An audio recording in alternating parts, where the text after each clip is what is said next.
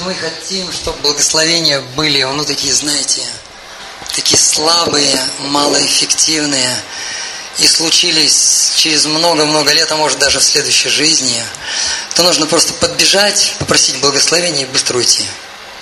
Вот, как говорится, это делается на ходу, просто быстро, раз. И вот такие благословения, благословения самые-самые слабые.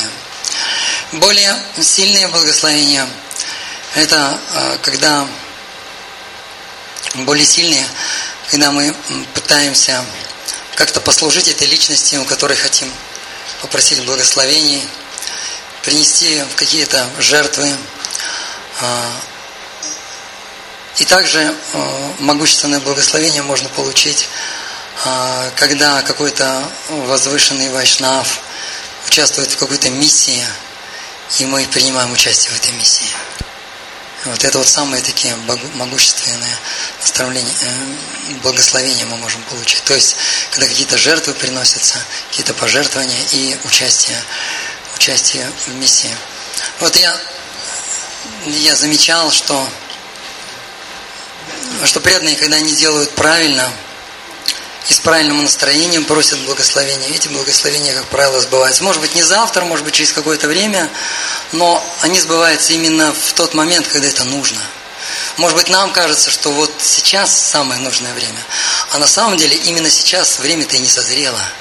Может быть, это через какое-то время происходит.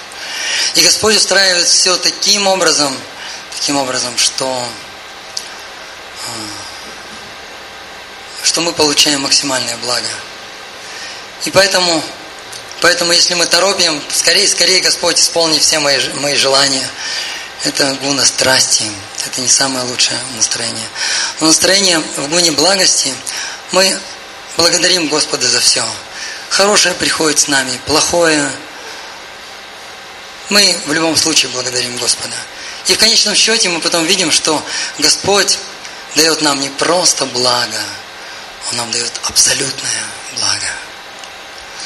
Вот. И сейчас можно будет, можно будет, э, можно будет что-то что пожертвовать. Это очень важно перед тем, как вы получите благословение за самих себя. Очень многие искренние преданные просят за своих друзей, за своих родственников. Я заметил, большинство просят не за себя, а за каких-то своих близких. Но также можно просить за себя, это тоже неплохо, тоже хорошо. Но перед этим это самый благоприятный момент дать какие-то пожертвования. Эти пожертвования мы используем для развития вот этой вот программы. Есть еще также программа, программа строительства храма, где будут жить преданные монахи, и которые будут заниматься очень активной проповедью. Активной проповедью распространять книги и приводить новых людей – в храмы и вот на эти программы. Это очень такая мощная программа. И Шил Пропада в седьмой песне пишет, что вот именно на это лучше, лучше всего жертвовать. Очень хорошо он говорит пожертвовать Браману. Еще лучше пожертвовать Господу. Еще лучше пожертвовать святому.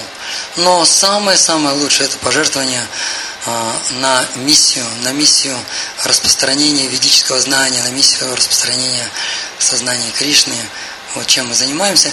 И у нас принцип такой, мы должны что-то дать, когда преданные жертвуют, потому что это любовный, любовный обмен, это не должно происходить в одни ворота. И поэтому мы постоянно что-то даем. В прошлый раз мы просто за любые пожертвования просто давали книги.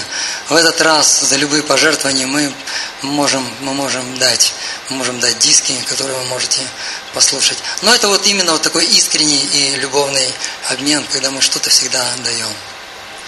Большое спасибо.